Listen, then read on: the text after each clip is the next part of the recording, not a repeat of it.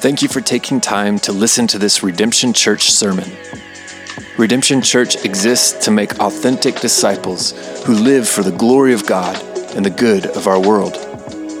We want to help everyday people wake up to a deep, meaningful life in Christ. We pray this sermon will help. More information about Redemption Church and for additional resources, please visit redemptionokc.com.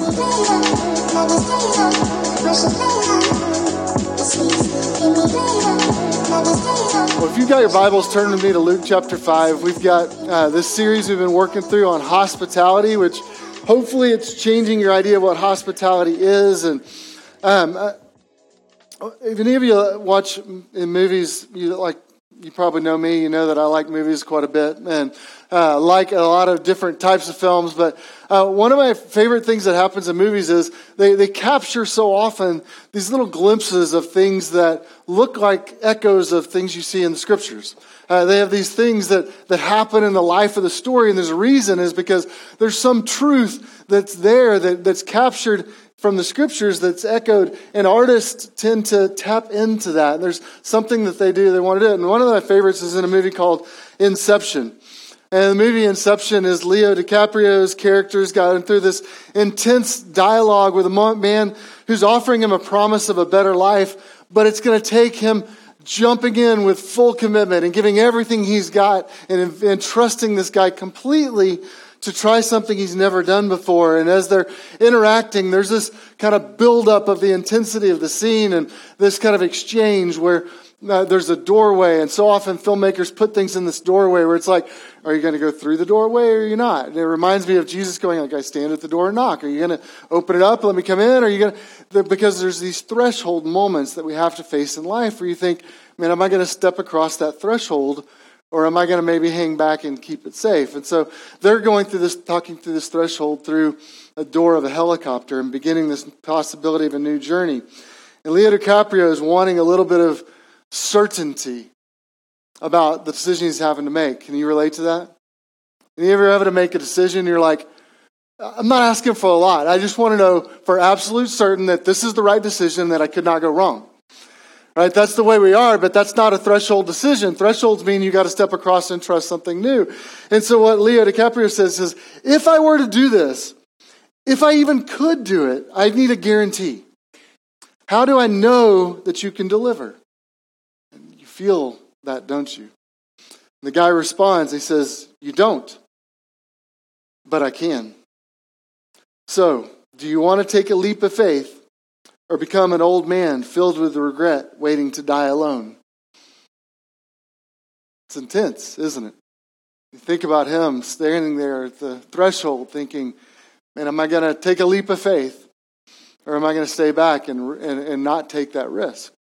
And what the reason I bring this up is that we're all faced with these decisions all the time.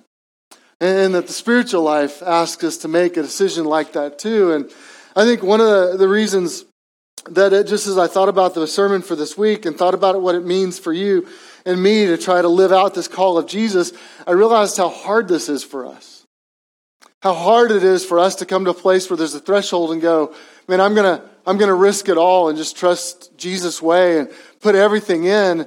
And, and I, I, want certainty to know it's all going to work out the way I want to. And, and what you know if you've walked with Jesus any time is the way you think it's going to work out is not always the way it's going to work out.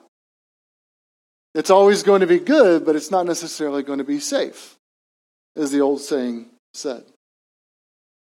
But I love this image and this idea. And the thing about it is that it's going to be impossible to follow Jesus if we try to squeeze Jesus into our everyday life and make him into this manageable thing that fits nicely into our calendars and our daytimers. Just that's just not the way the spiritual life works. The spiritual life requires this more of an all in abandonment. I think one of the reasons we miss out on the full mission that God has given us is because so often we're dealing with half measures and we're dealing with partial commitment that don't really want to trust Jesus with everything. And yet he's calling us to invest everything. That if we try to approach church with faith that's small enough to accommodate everything in our schedule, and we're never going to really step into the risk that I think Jesus wants to invite us into. Now, when I look at the Gospels and the life of Jesus, if you go through and you read the book, if you read what it says about Jesus, there, there's not a whole lot that was just kind of partial half measures, sort of dipping my toe in the shallow end, sort of a call that Jesus was putting out, was it? Jesus is like, you either jump in the deep end or you don't get wet. Like that's the way that's the way the spiritual life works. It's you know if you want to find your life, you got to lose it. You know, if you want to find the great treasure, you need to sell everything you own, buy the field, and then you'll find the thing that's of great value. But what we see in Jesus is there's not this Jesus that's just kind of trying to close a deal and bargain with us. He's not coming to us going like, "Hey, I've got this transactional thing I'd like to do, and if you give me just a little bit, I'll give you a little bit."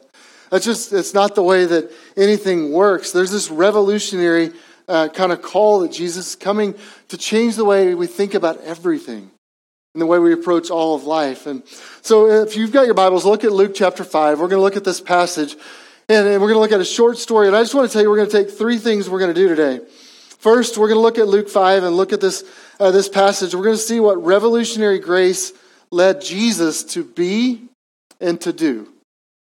So, what, what this, this concept of revolutionary grace what it led Jesus to be personally and what it led him to do. And then we're going to talk about why revolutionary grace is so powerful. And we're going to stop for just a minute, and step out of that passage, and look at the big picture.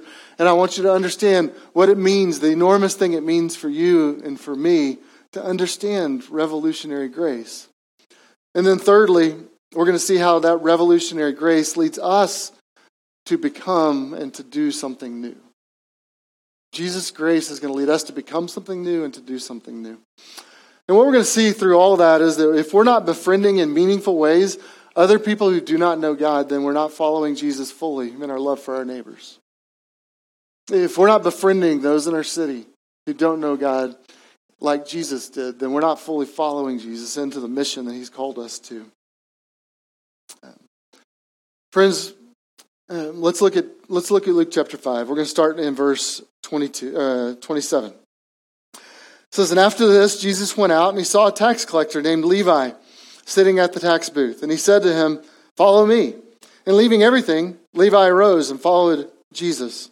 And Levi made him a great feast in his house, and there was a large company of tax collectors and others reclining at the table with them. And the Pharisees and their scribes grumbled at his disciples, saying, Why do they eat, with, eat and drink with tax collectors and sinners?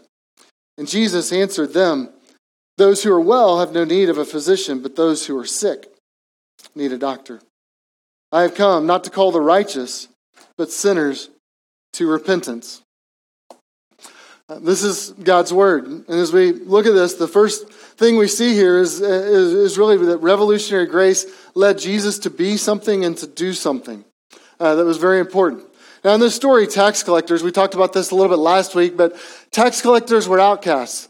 Uh, I don't know any culture that likes tax collectors because no one wants to pay taxes. Uh, there's a great Ron Swanson uh, clip uh, from Parks and Rec where he sits down with a little girl and he takes her lunch and he dumps it all on a table and he says, I'm going to explain uh, the way government works to you. And he takes her sandwich and he unwraps her sandwich and takes half of it and takes a giant bite. and eats almost all of one half of her sandwich. Then he takes her chips and dumps them out and takes chips and throws them in his mouth and he looks at her and goes, You just learned about taxes. It's the way the life works. You need to understand that all those things were, you, were yours. Were, uh, who, who owned that, that lunch when you walked in the room? She said, Well, it was mine. And he said, and did, did I have a right to eat any of that? And she said, No. And he said, That's taxes. Uh, because he doesn't like it, right? And that's the way we all feel about tax collectors is they're the people that take all of our stuff. And no one wants uh, to be a tax collector. In that culture, it was even worse. Because you actually had an enemy, Rome, that had taken over their territory and enslaved their people. So it'd be like Russia taking over Ukraine and then Putin coming in and charging them and saying, We're sending all this back to Moscow to do with it whatever I want. And so this that's the way that they would have felt about tax collectors is they're the guy that comes and knocks on your door and says, I want to take your stuff and send it to your, the head of your enemy. And they're going to live off of that. And so this was even more intense in the way they looked at it uh, because they were oftentimes oppressive and did illegal things. So uh, as long as they sent enough home, uh, Rome was happy with, with their collections as long as they sent what was due. So oftentimes what tax collectors would do is, let me just take a little bit more. So if they want 40%, I'll take 47%. 7 goes in my pocket, 40 goes to you. Goes goes to Rome and you can live off the rest. So people knew that this is the way they worked and they didn't like it. Now here's the first thing I noticed in this passage. It says after Jesus finished this big episode that we will talk about in a minute, it says he saw a tax collector named Levi. You know how easy it is for us to walk past people and not see them? And yet Jesus, Jesus didn't, just, didn't just observe that there's a guy over there named a tax collector, but he saw, he noticed, he observed a tax collector named Levi. It was personal. Jesus didn't, didn't just broad stroke him as uh, he's not important, he's just a tax collector. He says there's a tax collector named Levi, and he saw him. And Luke, the writer of this, points it out. He saw him because he was a person made in the image of God. He saw him because he was a person who was worth something. He was a person who had potential. He was a person who, who was a, a possible one to receive the grace of God. And Jesus began to see that. Friends, how often do we walk past people without see them? And how often do we fail to see the potential that this person could be someone who would eventually have a redemption story to tell if someone shared with them the revolutionary grace of Jesus? So the first thing we see is Jesus saw them. Uh, Jesus um, also knew that he had a name, and so it was personal. Jesus initiated a relationship with this person. But it's interesting because Jesus also humbly received from this guy, doesn't he? Notice what it says. It says that Jesus uh, noticed that the friendship goes two ways with Levi because Levi invited Jesus to his house.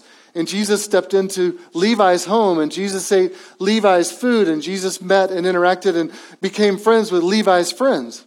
So it wasn't just that Jesus came and Jesus says to Levi, Levi, come and follow me. And so he invites him to follow Jesus, but Jesus also says, but I'm willing to go and to eat with you and to meet your friends and to have a relationship with you on your turf. And so there's this two way sort of a relationship thing that's happening there. Now, what, what's interesting about that culture, and we've talked about this some in the past, but sharing a meal was an especially big deal at that party. You notice what the, what the Pharisees say as they begin to look at this. As they grumble looking at Jesus and they say to his disciples, why does your, why does your master, why does Jesus eat and drink with tax collectors and sinners? Now, you notice there's a label that they put on that wasn't, that Luke didn't use. If you look back just a little bit before, what, what Luke wrote was Levi made Jesus a great feast in his house, and there was a great company of tax collectors and others reclining at the table. What do the Pharisees say? Why is he having a great feast with tax collectors and sinners? See, Pharisees, self righteous religious people in, this, in this scene, uh, they see it as an us versus them sort of a demographic. Others mean sinners. We mean the righteous. And so they see this as kind of a us against them sort of a mentality. And in that world, what, what you see is the problem that they had wasn't that the, the food and the drink served at the party, the problem was the guest list. See, they were upset not because of the food that they were eating, they were upset that they weren't on the guest list and Jesus was hanging out with people who didn't look and think and act like they did. So they were frustrated. Now, meals in that world meant more than filling your belly. In fact, to welcome someone to a table was an offer of friendship, community, and connection. So, in that world, if you were an enemy with someone and you sat down and said, Hey, I want to invite you in for a meal, what you were offering was, I'm offering you reconciliation and renewed relationship. So, if you're my enemy and I invite you, I'm saying we can be reconciled and now enter into a new season in the life of our relationship. That was the way with enemies. If you sit down with a friend, you're offering saying, Hey, I want to deepen and invest further in this relationship. And so you're inviting them in. And that's why Jesus sharing drinks and laughter with tax collectors and others, or sinners, was so dumbfounding to the Pharisees. They didn't understand why Jesus would want to hang out with them. In fact, in their dietary regulations, kosher food, rules about cleanliness, all the things that they had in terms of their dietary law of the Old Testament and the Jewish codes, the Jews rarely ate with Gentiles at all because uh, they would rather play it safe and cautious and not take a risk on doing something that might make them unclean and unable to go to worship. So they said, well, if that has the potential of me stepping into a bad place, I'll just completely avoid those people altogether in order to protect myself. Now, here's what I know about you and me. Uh, how many of you are really concerned as you leave today and go to lunch about kosher dietary codes and religious laws related to food? I'm going to guess none of you are really thinking about that. Some of you are worried about calories. Some of you are worried about cholesterol content. Like there's things we worry about with food, but it's not have any spiritual or religious uh, connotations to us at all, but in their world it did. Now, uh, it's easy for us to kind of look down on that and go, well, that's just kind of weird. I don't really understand that it is. But here's the thing we, we keep our distance from people who are not like us in different ways, don't we?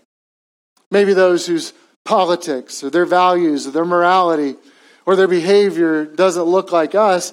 Uh, we, we have this kind of natural, innate as human beings sense that we become aware of the optics of How's it going to be perceived if I'm seen with this group or that group? How's it going to be received by that group if I'm seen with this group? How is it, uh, what are people going to think if I'm, if I'm yucking it up at a table with a bunch of people that look this way if I might be perceived in a different way if I went to a different group?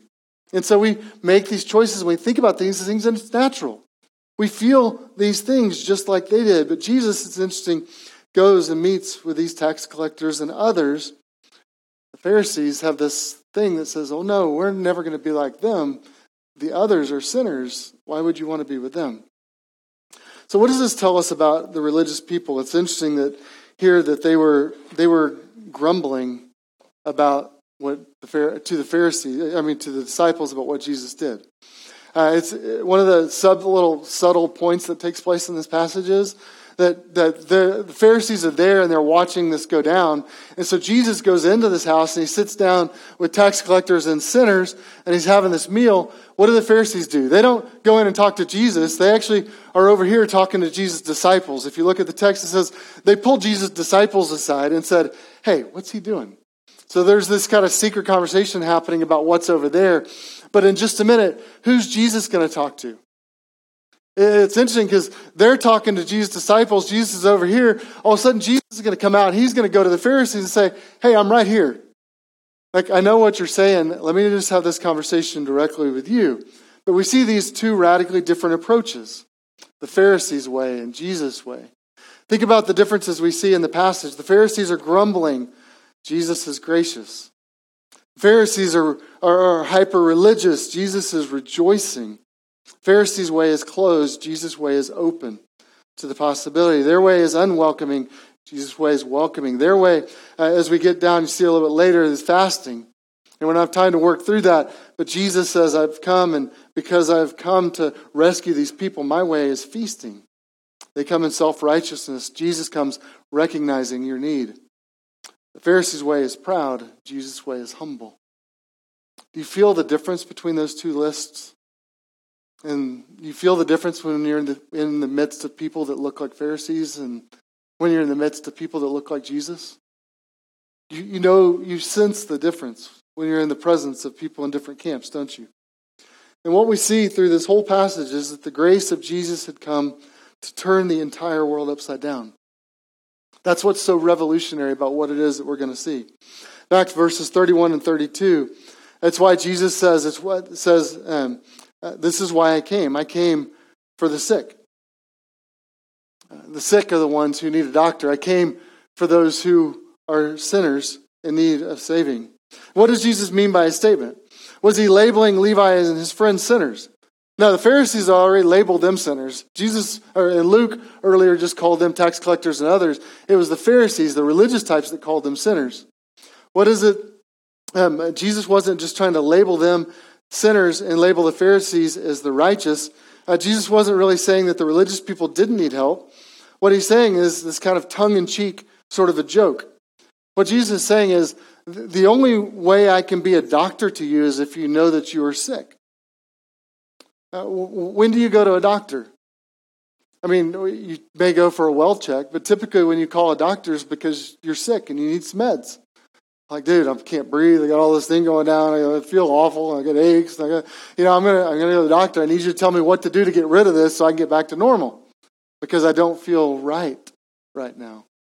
But Jesus is saying, if you don't really recognize you're sick, you're never going to come to me to be made healthy. The only way I can become your Savior is if you understand that you need saving.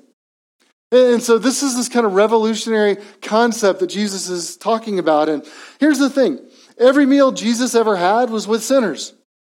When Jesus sat down with the Pharisees, he was having a meal with sinners. When he sat down with tax collectors, he was having a meal with sinners. When he sat down with either, either party, uh, that was his only option. If Jesus was going to enter our world and sit down and have a meal, he was going to share that meal with sinners because that, that covered everyone. And so Jesus only sees two kinds of people in the world he sees sinners who receive grace and sinners who still need grace. Do you realize that that's the only, the only kind of people that you meet too? The only everyone you interact with fits in the category of sinners. But they're either sinners who are receiving grace from Christ or sinners who still need grace from Christ. It's why Jesus, it's interesting if you read the rest of the Gospels and you see all throughout church history, Jesus has been known as the friend of sinners. And, and what's, what's interesting about that title was that title initially was meant as, as something to be slanderous. It was meant to be a put down. They're like, oh, Jesus, that loser dude's a friend of sinners. He's not righteous like us. But because of the revolution of what Jesus did, a friend of sinners is a song we sing about a song we rejoice in. Something is it's a title that we look at and it's a badge of honor and we go, dude, my Jesus is a friend of sinners. And you know what that means? That means you can get in on this. It means you've got the opportunity to get to know him and to connect with him as well. And that really is the second thing we want to look at in this lesson, which is why revolutionary grace is so powerful. Why this is the thing that changes the world. If you look at your Bible, I want to just step back and kind of look at the big picture for just a minute. And we've been looking at Luke 5, verse 27 to 32. If you go back just before that, so you go back to the beginning of Luke chapter 5, Jesus calls his first disciples.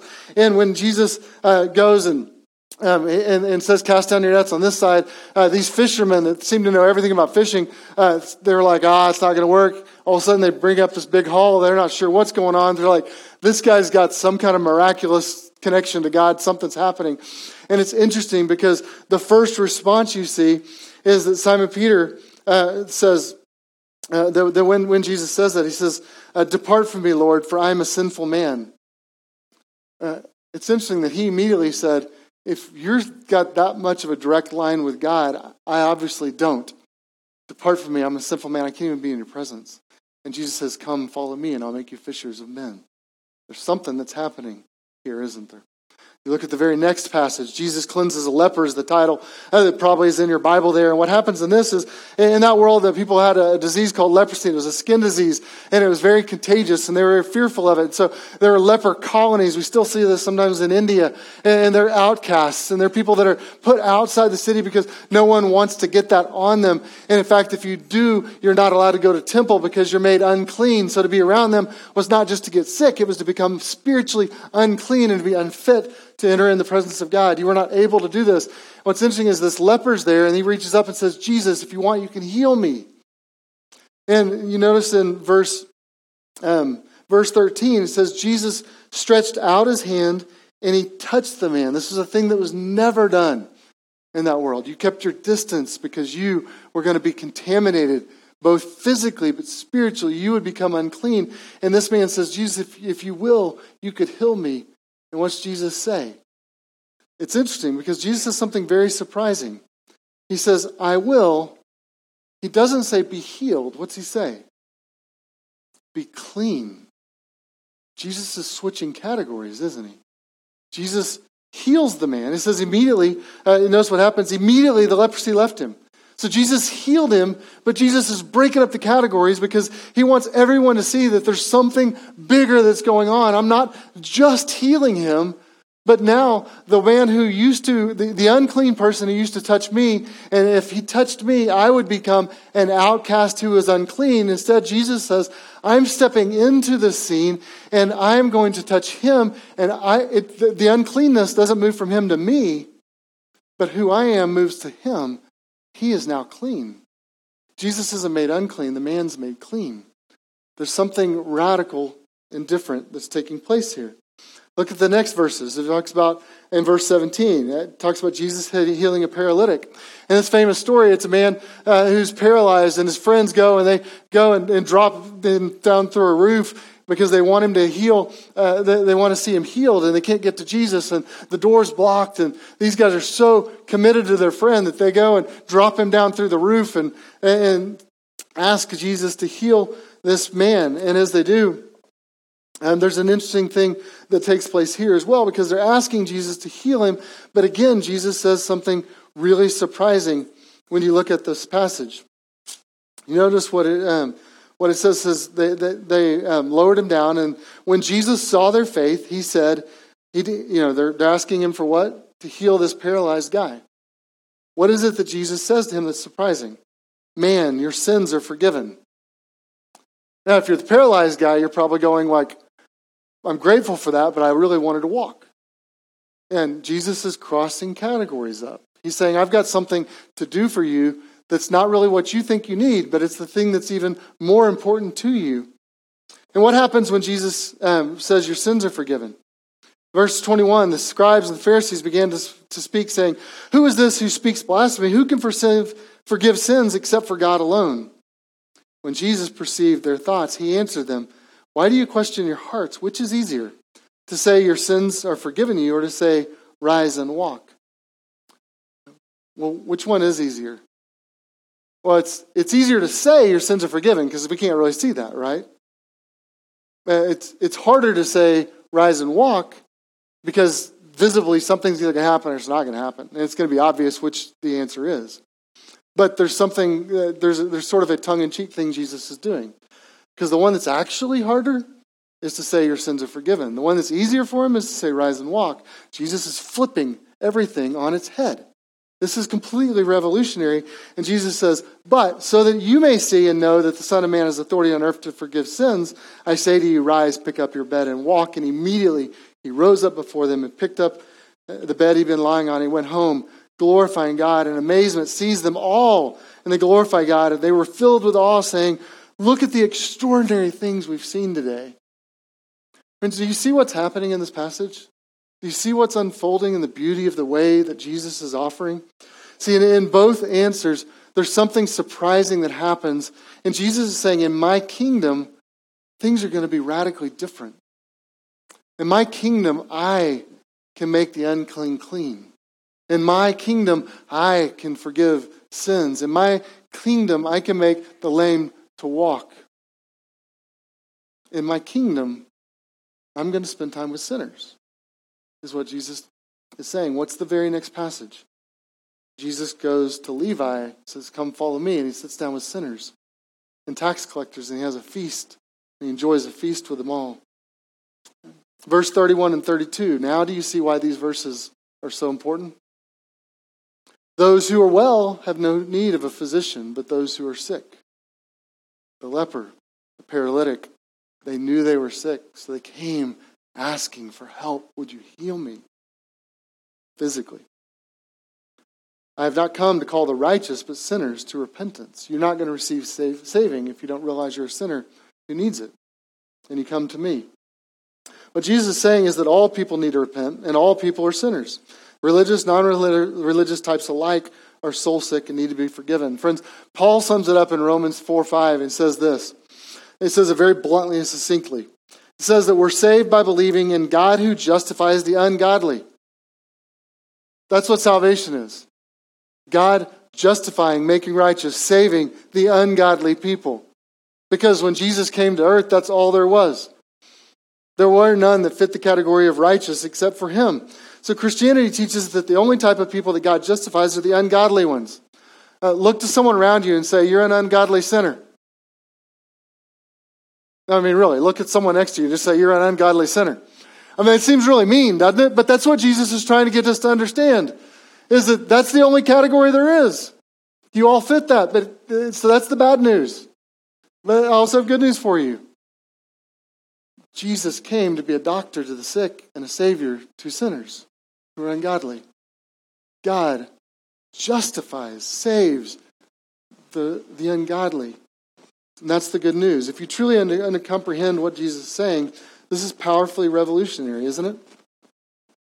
And maybe you're here today and you go, man, I, I feel more like Levi. Like I'm the outsider, I'm the outcast, I'm the one that doesn't fit the Pharisees' expectations. I'm the guy. There's good news for you. Uh, Jesus came to save sinners, and every one of us fits that category. Friends, I've never gotten over the grace of God in my life. And you shouldn't either. Jesus still seeks and saves the lost. Jesus gave his holy life to pay for my sinful life. And friends, what I did was I sinned and I sinned and I sinned. And what Jesus did was paid the penalty for my sin upon, my, upon a cross. The Bible says that, that Jesus is just like us, except without sin.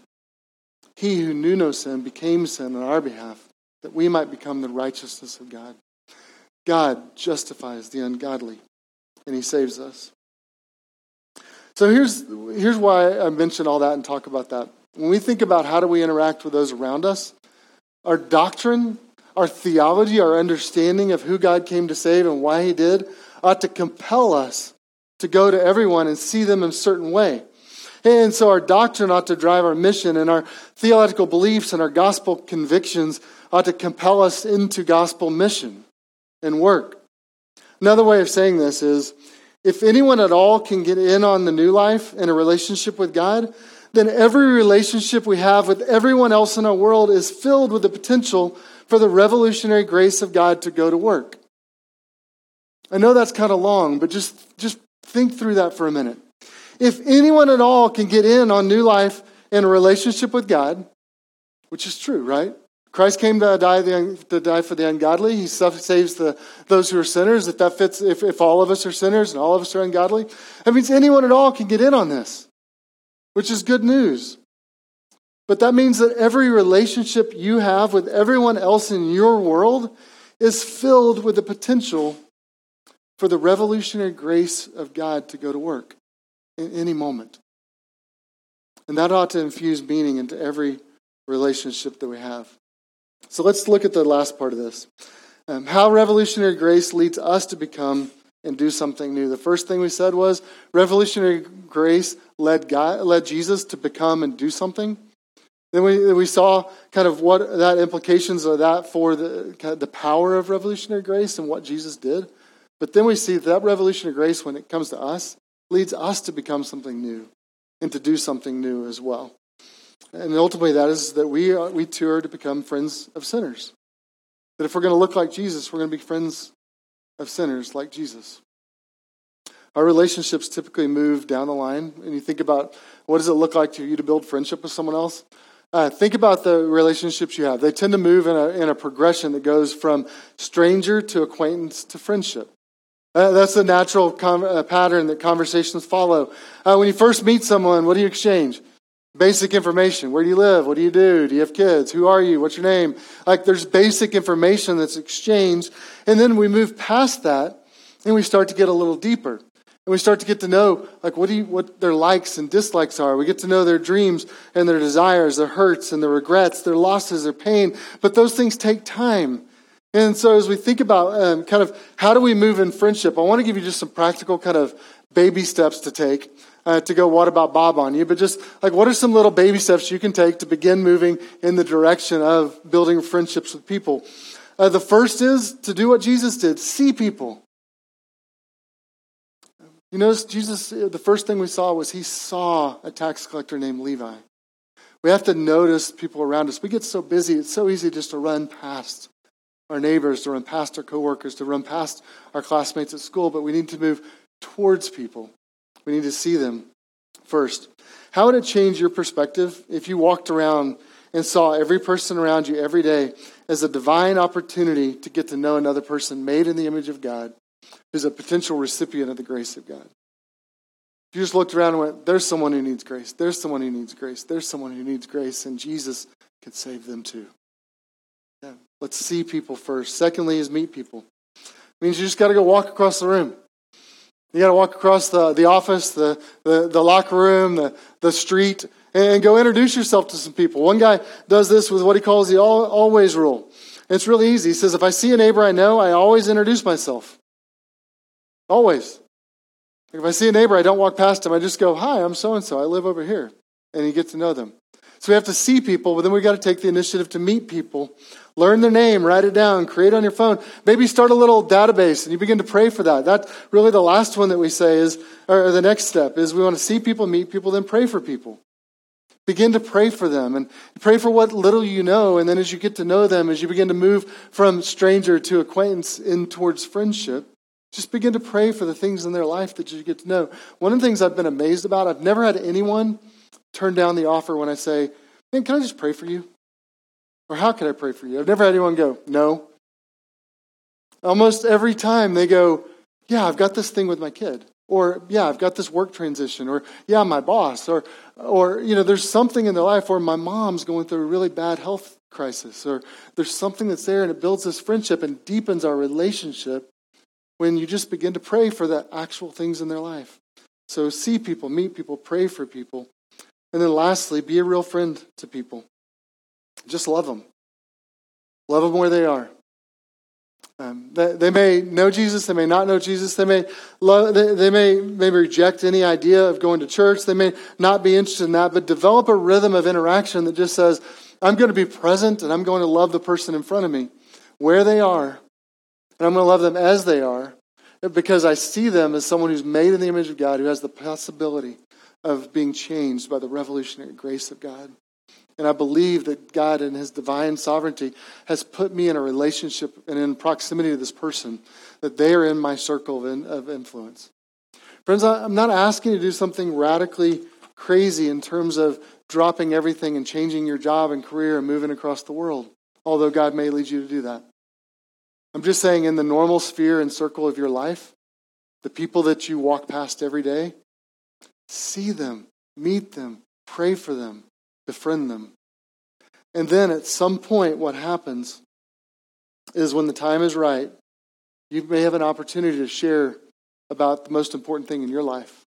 As they go, Well, tell me about you. What's important to you? And you go, There's this guy named Jesus who came and rescued me and changed my life. And I'd love to tell you about him if you're interested. We have an opportunity to share with them the good news.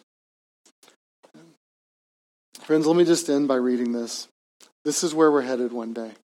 You realize that the future that we have is going to be sharing a feast with all kinds of people who the revolutionary grace of God has saved.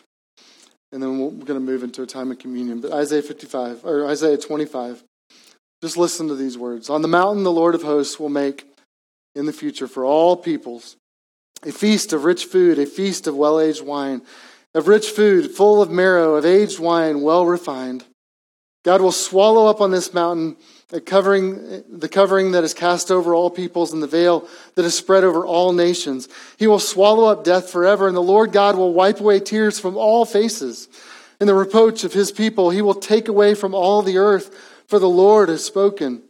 And it will be on that day, it will be said on that day, Behold, this is our God. We've waited for him that he might save us. This is the Lord. We've waited for him. Let us be glad and rejoice in his salvation. And friends, what we get to do between now and that day is we get to invite people to come and join that feast with us. And everyone you walk, walk to is someone who either knows the grace and is going to be there, or they're in need of grace in order to be invited. We're the ones that get to tell them about the revolutionary grace of Jesus. Let me pray for us. Father, I pray that you would burden our hearts for our city, for our neighbors, for our friends and family who don't know Christ. Father, would you change lives forever? Would you give us just a, heart to see people, a heart to meet them, to pray for them, to befriend them? Father, help us to be light to our city in the name of Christ that we might take and share the revolutionary grace of Christ with everyone that we meet. We pray in Jesus' name.